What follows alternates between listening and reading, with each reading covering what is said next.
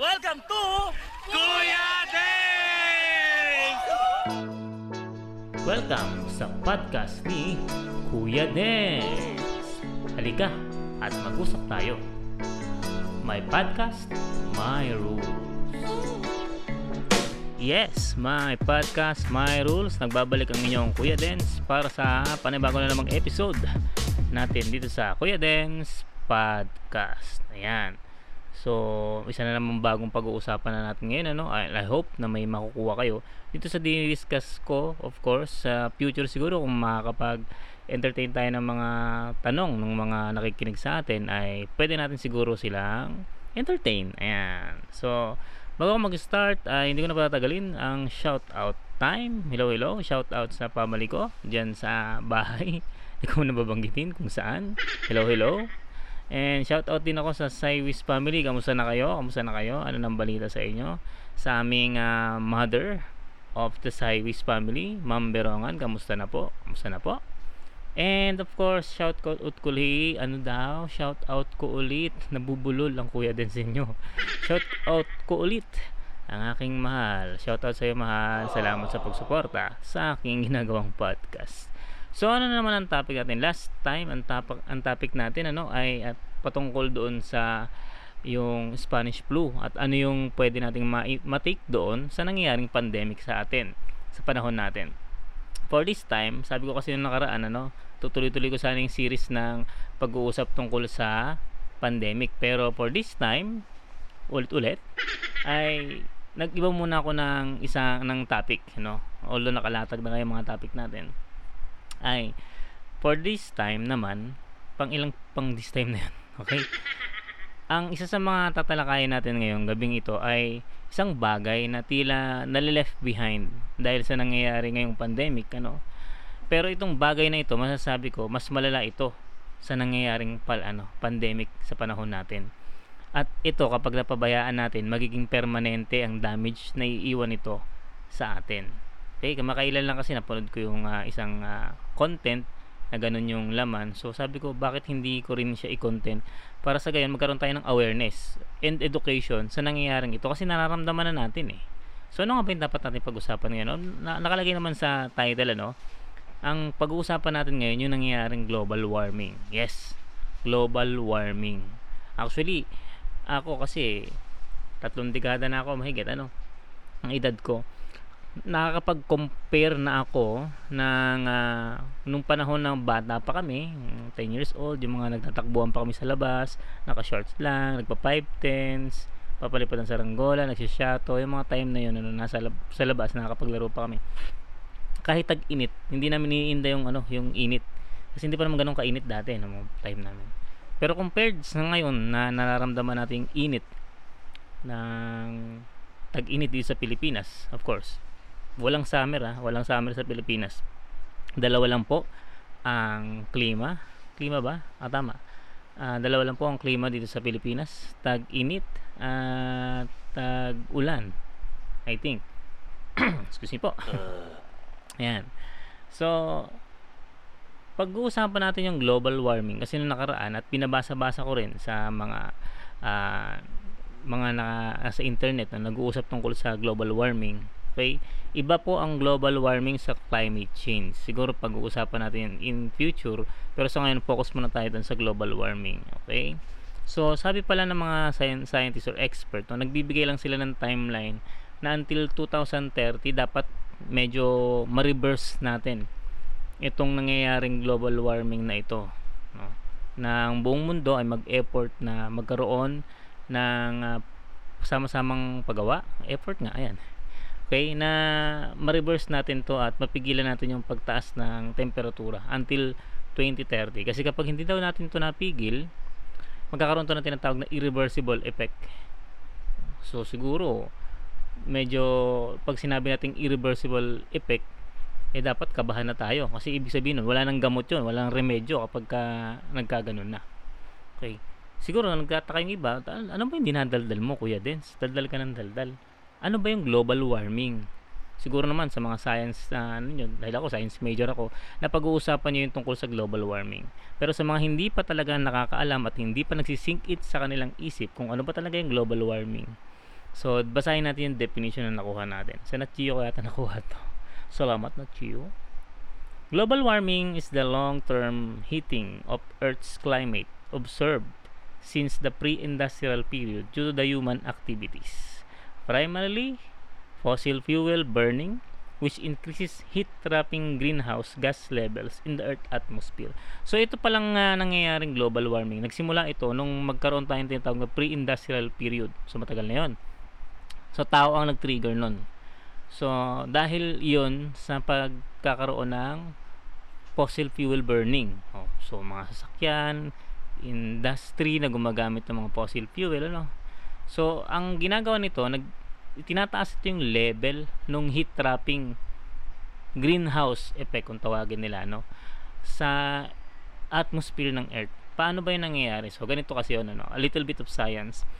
Pagka tumatama yung uh, sinag ng araw galing sa araw of course sa ating earth papasok sa sinasala yun siyempre sa atmosphere natin yung pagpasok para konti lang yung heat na pumasok sa earth ngayon kapag yung heat na yun tumama na sa surface ng earth especially sa tubig remember that uh, three-fourths na earth ay ocean at it can reflect heat pabalik sa outer space.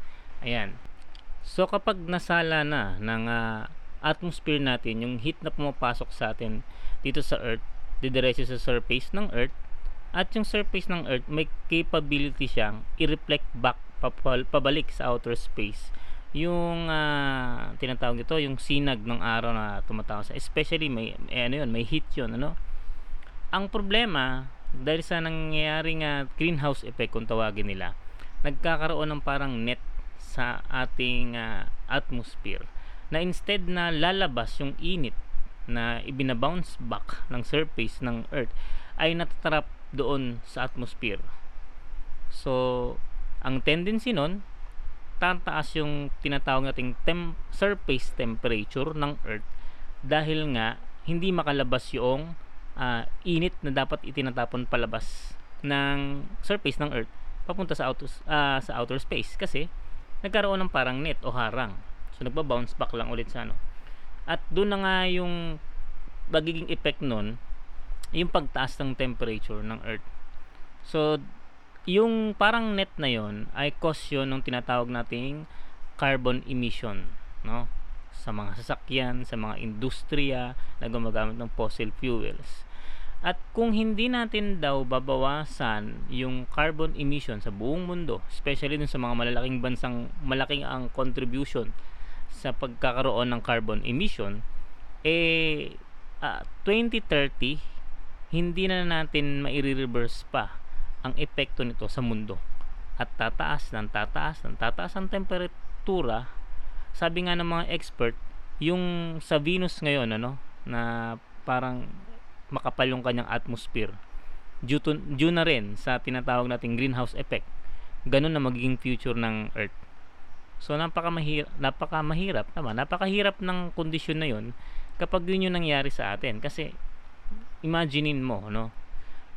Halimbawa, tumaas na yung surface temperature ng Earth kaysa sa dati.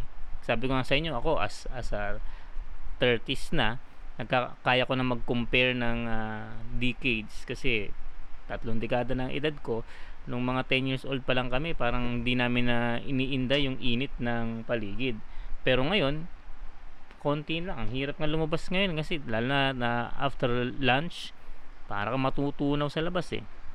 So, ano ba yung magiging epekto halimbawa ng pagtaas ng temperatura, surface temperature ng Earth kapag ka hindi natin ginawa ng paraan.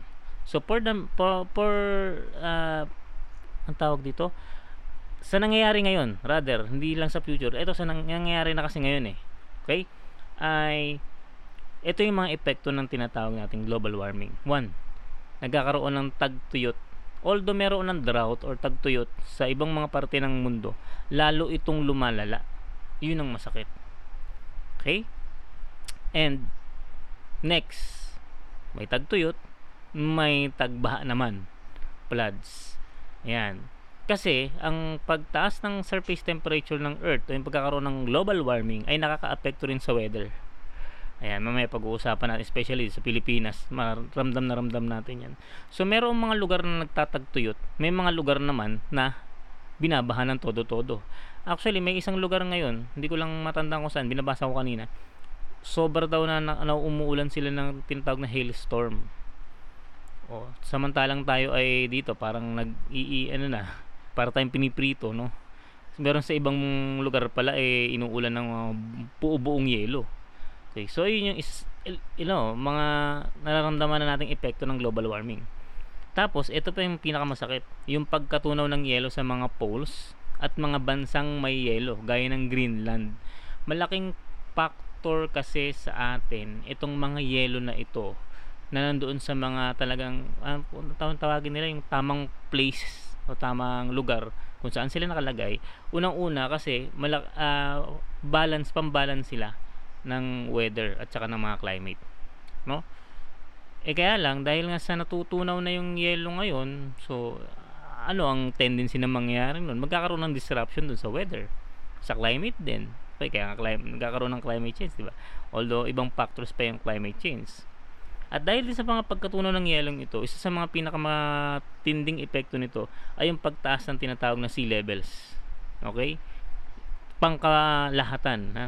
Kasi may dalawang klase ng pagtaas ng sea levels. Yung localized yung dito lang tumataas sa lugar na to o yung pang buong mundo naman no? yung buong mundo yung sea level tataas. Syempre saan ba mapupunta yung mga yellow natutunaw especially sa North Pole and South Pole. Di ba sa mga ocean? So doon yun. Mat- madadagdag yun sa water content nung tinatawag natin 3 port nung mundo. So ano, ano pa mga akala nyo yun lang ha? Meron pa mga epekto. Disruption disruption uh, disruption pala rather uh, of habitats. Dami kong mga maling term ng English. Ayan. So itong mga pagkasira nung tinitirahan nung at mga iba't ibang species nasisira of course. Kasi uh, bawa nagkaroon ng ano mga kaibang pagka-change ng weather. So nasisira itong mga tinitirahan ng mga iba't ibang species. Tapos dahil doon nagtitrigger yun ang tinatawag nating extinction ng iba't ibang mga species. Dati, normal naman talagang may nai-extinct na mga species, no? Ang problema lang dahil sa nangyayaring global warming, napapabilis nito yung process ng extinction ng iba't ibang species. Na kapag ka nangyari yun, magkakaroon din ng disruption sa ecosystem. Siguro parang sa atin, lalo na sa mga no, normal na tao, hindi naman nag-aaral ng siyensya, parang ah, okay, ganun pero kung mapapansin niyo yung epekto nun sa ganun, eh, malaking bagay na dapat mapansin nyo ng marami. Another one is the rise of illness and infectious diseases. Sabi ng mga eksperto, sa pagkatunaw daw ng yelo dun sa mga malalamig na lugar, it comes the ice uh, species and other uh, tawag dito, hindi naman kasi pwedeng organisms yung virus. Ayan, mga virus ano. Doon sa mga lugar na dating tambak ng yelo, ayan, ay may mga nakatagong species doon na na-frozen sa yelo. Eh dahil nga natutunaw, na-expose na naman sila. And there is a possibility na may matrigger na virus na dating natutulog kasi nasa yelo. And it can uh, trigger diseases sa mga tao. Hindi na sa tao, sa iba pang or, mga organisms pati mga bakterya na matagal nang nakabaon dun sa mga yelo na yun possible din na magising ulit. So ayun. Uh, hindi yun hindi yun hinuha hindi yun hindi yun pagtansya. Talagang mangyayari yun. Ano So sabi nga nila may mga ecosystem na ngayon or pa, ah, tama ecosystem na bigla na lang nag-surface dahil natambak pala sila sa yelo na, na parang na-preserve sila sa yelo no. Eh dahil natutunaw na yung yelo, na-expose na sila. Hindi natin alam kung anong klaseng ecosystem meron doon. It can be harmful sa ibang organisms o kaya sa human. Hindi natin alam. Pero isa pa, hindi lang yung pagkalat ng mga panibagong sakit, kundi yung syempre yung mga sakit na nag-exist na ngayon na maapektuhan ng tin- matinding pag-init at yung mga kumakalat na diseases na nagiging parang ano, yung na-adapt niya yung init, so lalo siyang lalakas, 'di ba? So yun yung mga epekto, no. So para mas makita pa natin yung long-term effects ng global warming. Dahan-dahanin natin. Although kanina nabanggit ko na yung iba no. dahan-dahan natin siya ano-ano ba yung mga long terms ako, ako kasi gusto kong ipaintindi sa inyo eh na itong mang, itong nangyayaring global warming ay nagkakaroon na ng long term effects sa atin especially sa mga humans gawa ito ng humans ibinabalik na ngayon sa humans kung ano yung gina, ginagawa natin dati sa environment and kapag uminit ng sobra darating yung taggutom sabi ko nga sa inyo kanina nagkakaroon ng disrupt, disruption of habitats pati mga halaman kasama doon so darating ang taggutom mainit eh 'di ba? Magkakaroon ng drought. Oh. So taggutom. Eh may mga bansa na nga nagiging taggutom na eh. Tapos madadagdagan pa yun dahil sa nangyayaring tinatawag nating global warming. Tapos dadami ang sakit. Yun nga binibang, binabanggit natin kanina, 'di ba? Especially ngayon may pandemic pa tayo. Nasabay pa to. Parang ang hirap ng ano. Uh, ang hirap ng dinadanas natin ngayon nararanasan natin yung pinakamainit na panahon tapos kalinsabay na yung pandemic although pang second time na natin to kasi di ba last year March pumasok sa atin ang pandemic eh. so mas lalala ang weather sa Pilipinas ito yung sinasabi ko sa inyo kanina isa pa mas, lalala ang weather sa Pilipinas kung napapansin niyo ngayon tag-init uh, nakaraan nga binabasa ko no for the 30 years na hindi na experience ng bagyo tinamaan na sila ng 30 degree na uh, na init sa kanilang lugar. Ako kasi nung nagpunta ako ng Baguio last 2017 pa ata yun. Ang pinakamalamig na temperatura na naranasan ko doon 20 to 21. Naka-experience pa ako doon ng hailstorm, ng hailstorm ba matatawag yun? O yung pag-ulan ng mga bubong yelo no. Pero medyo mainit na rin sa ano, April ako nagpunta doon sa, sa training namin. Medyo mainit na dun sa, sa city proper pero dun sa mga mga nasa bundok kasi nasa hotel kami sa bundok malamig-lamig pa. Pero hindi ko ma-imagine na may makaka-experience ang Baguio ng 30 degree. Ibig sabihin nagkakaroon na ng epekto sa ano sa atin sa mga lugar natin na dapat malalamig eh 'di ba ang uh, Baguio tinatawag ng the summer capital of the Philippines eh kung talagang mainit na sa ibang lugar saan tayo pupunta sa Baguio 'di ba pero ngayon parang mismong Baguio nakakaranas na ng init. So nagkakaroon na ng malalang weather sa Pilipinas. At hindi lang 'yon, hindi lang hindi natin hindi lang problema natin tag-init. Ano, kapag ka tag-bagyo, pag pumapasok ng tinatawag na typhoon season, kung napansin niyo nung nakaraang taon, ang lalala ng mga bagyong pumasok sa atin. Especially nung October, November. Yung sunod-sunod yung bagyong pumasok. Kaya nga binaha yung Cagayan Valley. Yan ay epekto pa rin ng pagkakaroon ng global warming. Eh, Kuya Dens, paano mo nasabing epekto yun ng pagkakaroon ng global warming? Ang tamang temperatura para sa, sa Pacific Ocean, Pacific Ocean muna pag-uusapan natin ano, para makagawa ng uh, ng bagyo around 26 or 29 degree centigrade. Hindi ko na maalala yung tamang ano, tamang temperatura. Eh so kung ganun yung temperatura lagi ng surface ng uh, ng Pacific Ocean, dagdagan mo pa yung ibang factors para makagawa siya ng bagyo. At yung init po ng ocean, temperatura ng ocean ay magpapalakas pa yun sa bagyong nabubuo. So, nung bata pa ako, ang alam ko lang na ano na typhoon uh, number, signal number 4 lang eh. Ngayon, nang nagtuturo na ako ng science, meron ng signal number 5. That uh, talks something. Ibig sabihin, lumalakas na yung mga bagyo eh, urong mo lang ng kote way back 2013 hindi ba si Yolanda isa sa mga pinakamalakas na bagyong nasaksihan natin hindi lang ng Pilipinas ng buong mundo okay? At may mga ganun na rin uh, bagyo nitong nakaraan pumasok sa atin. Almost almost ganun kalakas. So nagkakaroon na ng ano ng changes sa ating weather. At yung uh, ating uh, nararanasan tuwing December, January at uh, early February yung sobrang lamig. Actually hindi ko yan na-experience ng mga kabataan ko pa eh. Ang na-experience ko noon tag-ulan pagka kasi di ba tinatawag nila nga Christmas party sa eskwelahan tag-ulan noon kaya hindi ako nagsasapatos or rubber shoes ng puti noon kasi nagtagputik. Pero way back 2013 14 yan. Nakakaranas sa tayo ng sobrang lamig kahit sa Metro Manila. Kaya paurong pa ng konti. At hindi yun ano hindi yun uh, dapat ikatawa natin. There's something saying to it na nag, may nagbabago na sa klima natin. And that is the effect of global warming. Tapos biglang babawiin ng March sa April May ano ganito kaganto na kainit. Itong nakaraang ano di ba malamig ngayon hirap maligo. No? Nung una ako pumapasok sa trabaho na yung nakaraang ano eh, early February ang hirap maligo kasi sobrang lamig. Okay? At ang isa pa sa mga kondisyon na nating uh, dapat makita here in the Philippines sabi nga ng uh, health expert natin sa Pilipinas sa Pilipinas napakarami talagang may sakit na hypertension. Including me. Hindi ko naman yun tinatago ano. At iba pang mga ano health condition na may kinalaman sa uh, circulatory system. At iba pang mga sakit na meron na dito sa Pilipinas katulad ng hika ayan iba-iba pang mga sakit na uh, lalong lumalala ang kondisyon kung mainit.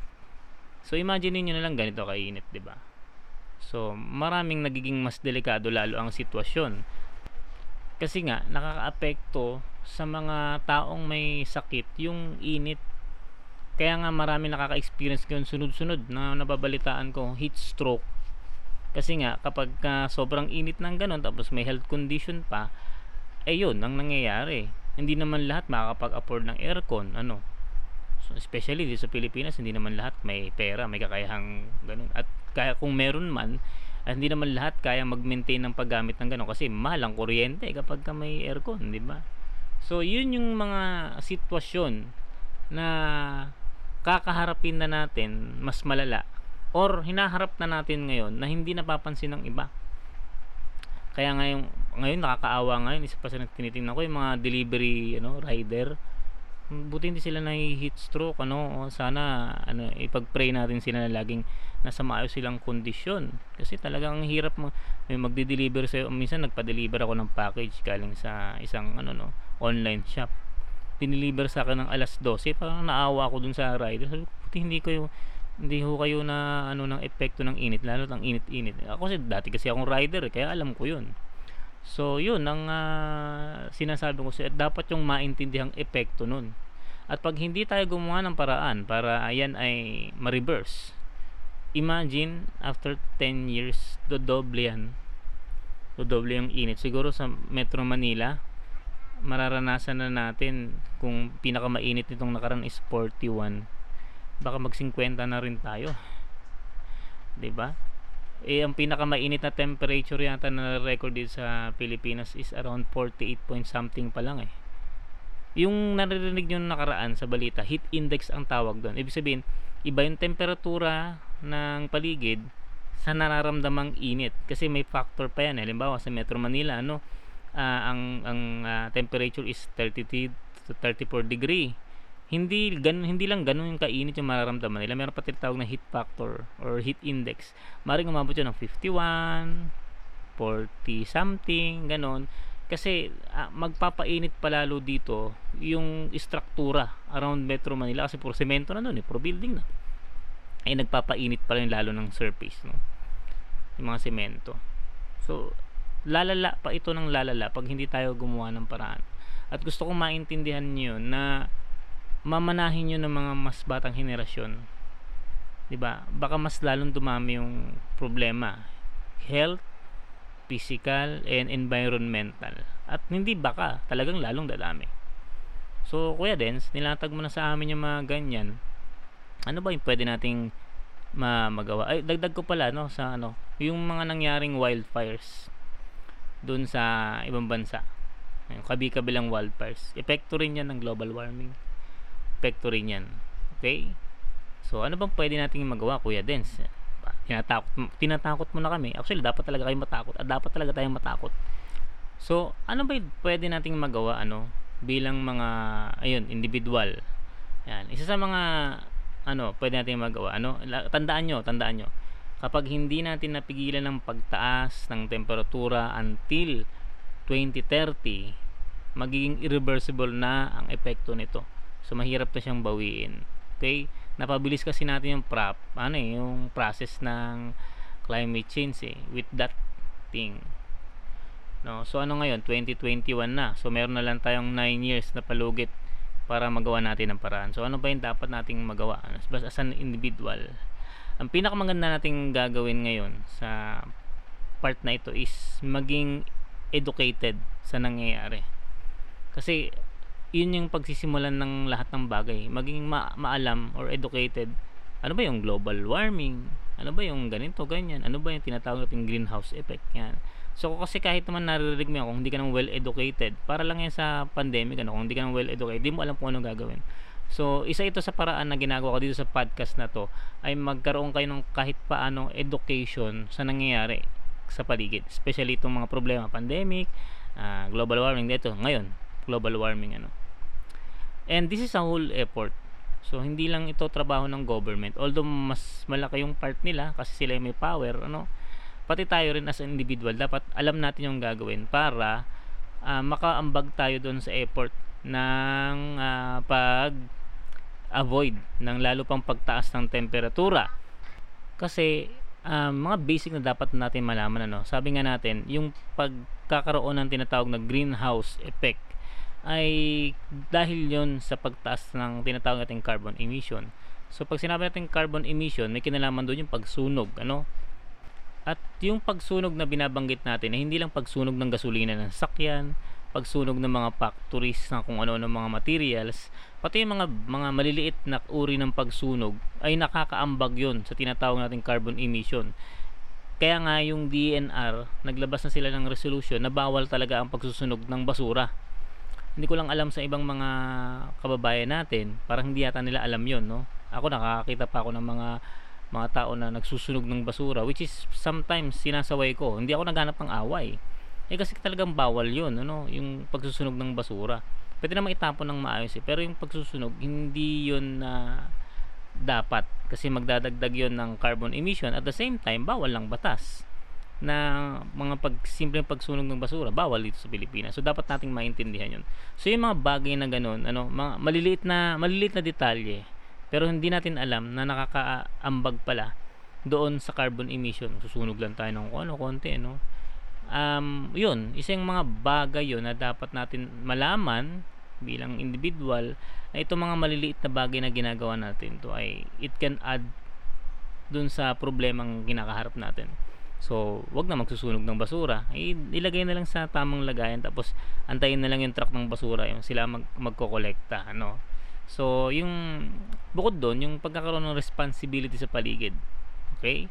So, yung uh, mga basura o baka kala nyo yung pagsusunog lang ng basura yung nagiging problema natin pati yung mga basura na hindi maayos kung saan saan tayo nagtatapon it adds up doon sa nangyayaring ano nangyayaring problema kasi saan ba napupunta yan? Napupunta yan sa mga ano nagbabarang mga estero nagbabarang daanan ng tubig. Ayan. So hindi man siya makakapambag doon sa carbon emission. Dinagdag ko na lang ano eh makakadagdag naman siya doon sa mas malaking problema na magpa-pile up doon sa nangyayaring uh, global warming. So, I hope malinaw na sa inyo kasi kahit paulit-ulitin ko to, kung hindi naman bumabaon sa isip natin, yung problemang hinaharap natin ngayon na magkakaroon ng irreversible effect sa hinaharap. Sa mga may 30s, kumbaga kung may nakikinig yung 30 na kayo, 20s, 25, ganon, uh, hindi pa kayo makakataka sa effect nito pag hindi hindi ito naagapan baka tayo yung mas mag-suffer doon sa magiging epekto nito pag hindi natin to ginawa ng paraan ano and mas mahaba nga lang ang magiging suffering ng mga mas batang henerasyon sa atin. Eh baka sisihin nila tayo sa hindi tayo gumawa ng aksyon. Hindi basta-basta lang usaping global warming. Yung pandemic nga pwedeng matapos yun ng tatlong taon. Oh, mas maganda kung matapos na kagad pangalawang taon. Pero kung yung global warming matagal lang problema ito eh. Ang problema lang kasi ng iba, yung iba hindi naniwala. Hoax lang daw yan. Kaya lang, kung hoax yan, ba't nararamdaman na natin yung epekto ngayon? Although, ang sinasabi ng iba, yung global warming ay natural process. Oo, natural process siya. Ako, bilang science major, namin ko naman. Pero, napabilis kasi natin yung timeline eh, na mangyayari siya. Dapat mangyayari yun around 100, 100,000 years. Pero hindi, napabilis natin yung timeline kasi nga, nagbuga tayo ng nagbuga ng mga carbon, yung tinatawag natin carbon emission sa atmosphere ng Earth. So nagpadali doon sa greenhouse effect. at lalong nagpainit ng mabilisan sa surface temperature ng Earth. And I hope na na ang tawag ito ma-educate na-educate ko kayo kahit paano doon sa problemang ito. Kasi matagal na natin kinaharap to pero parang ang bagal ng aksyon ng buong mundo. Kailan lang naman ulit sila parang nagkaroon ng kasunduan, 'di ba? So mga ang mga iba't ibang government parang uh, nag-switch na sila from fuel uh, fuel fossil fuels to ano uh, renewable energy. Yan, sinusundan na rin ng ating government ngayon, may plano na rin sila. Yung magagawa na lang nating individual yun yung ating uh, ano yun yung ating iambag. Kaysa mag pinpoint pinpoint tayo magturuan tayo magsisihan tayo kaya na nang, gaya nga ng ngayong nangyayari ng pandemic ay gawin natin yung ating individual uh, effort no? Para mapag nagsama-sama yun di mas maganda di ba eh di ba nga kasi nung mga nakakaraan pinoproblema natin bakit ang lalakas ng bagyo sunod-sunod na wildfires and um, pa, yung usapin ng mga nakakaraan yung mga pagkatunaw ng mga yelo sa Greenland sa mga North Poles 'di ba? Parang uh, nagiging usapin ng iba't ibang mga tao ang nagkakaroon ng rise of uh, concern. Ika nga. Pero kulang eh kulang ano ngayong pandemic pa nagkaroon pa tayo ng pandemic parang ang daming nagpatong-patong na problema so ang pinakamagandang gawin natin is to start let us start um, doing the solution. So alam naman natin yung basic, 'di ba? Sabi ko sa inyo kanina, hindi ko na po ulit-ulitin pa kasi ang taong umiintindi, isang salita okay na 'yun, 'di ba? So yun siguro ang aking uh, intake dito sa global warming. Matagal lang problema 'to actually sa mga organization na sinasalihan ko. Isa na rin 'to sa pinag-uusapan way back 2007 pa. Ilang taon na. So 14 years ng uh, ganun pa rin ang sitwasyon. At kung hindi natin maabot yung uh, plan na mapababa yung temperature temperature temperatura within bago mag 2030 ay wala na, wala na tayong magagawa. Ngayon, kung may mga effort na nagtatanim ng uh, halaman, tatanim ng puno, sige, gawin lang natin ang gawin. Yun. Tapos yung mga umuubos ng puno, aba, eh, siguro, i-educate din natin sila. Okay? So, yun na siguro. Hindi natin pahabain pa yung ano. I hope na educate kayo. And we, we, ah, kasama ko, we should start now doing our effort para makapag-ambag tayo doon sa pagpapababa ng tinatawag na carbon emission para malesen na. Sabi kasi kung mapapababa natin ang temperatura at almost uh, a percent ano ay malaking bagay na yon sa next 2040 bababa na yung ano, global temperature. Maawa tayo sa mga magsasuffer hindi lang sa tao pati sa mga ecosystem na magsasuffer. Siguro kung uh, ano kung meron kayong gustong i-comment sa episode na to alam niyo naman yung ating uh, ah, FB page Kuya Dance Vlog. Okay? Sana mai ano ko dito sa description.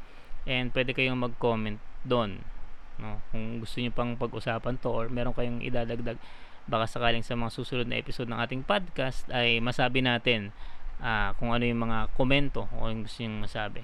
Siguro hanggang dito na lang.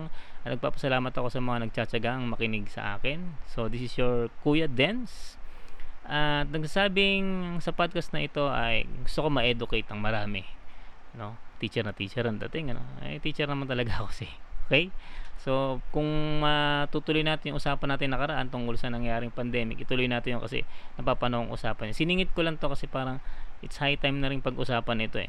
Kahit sa gitna ng pandemic, nararamdaman din natin. At mag, mag uh, ano pa tayo ng ibang mga topic na napapanahong pag-usapan. This is your Credence. Salamat, salamat. Credence Podcast signing off.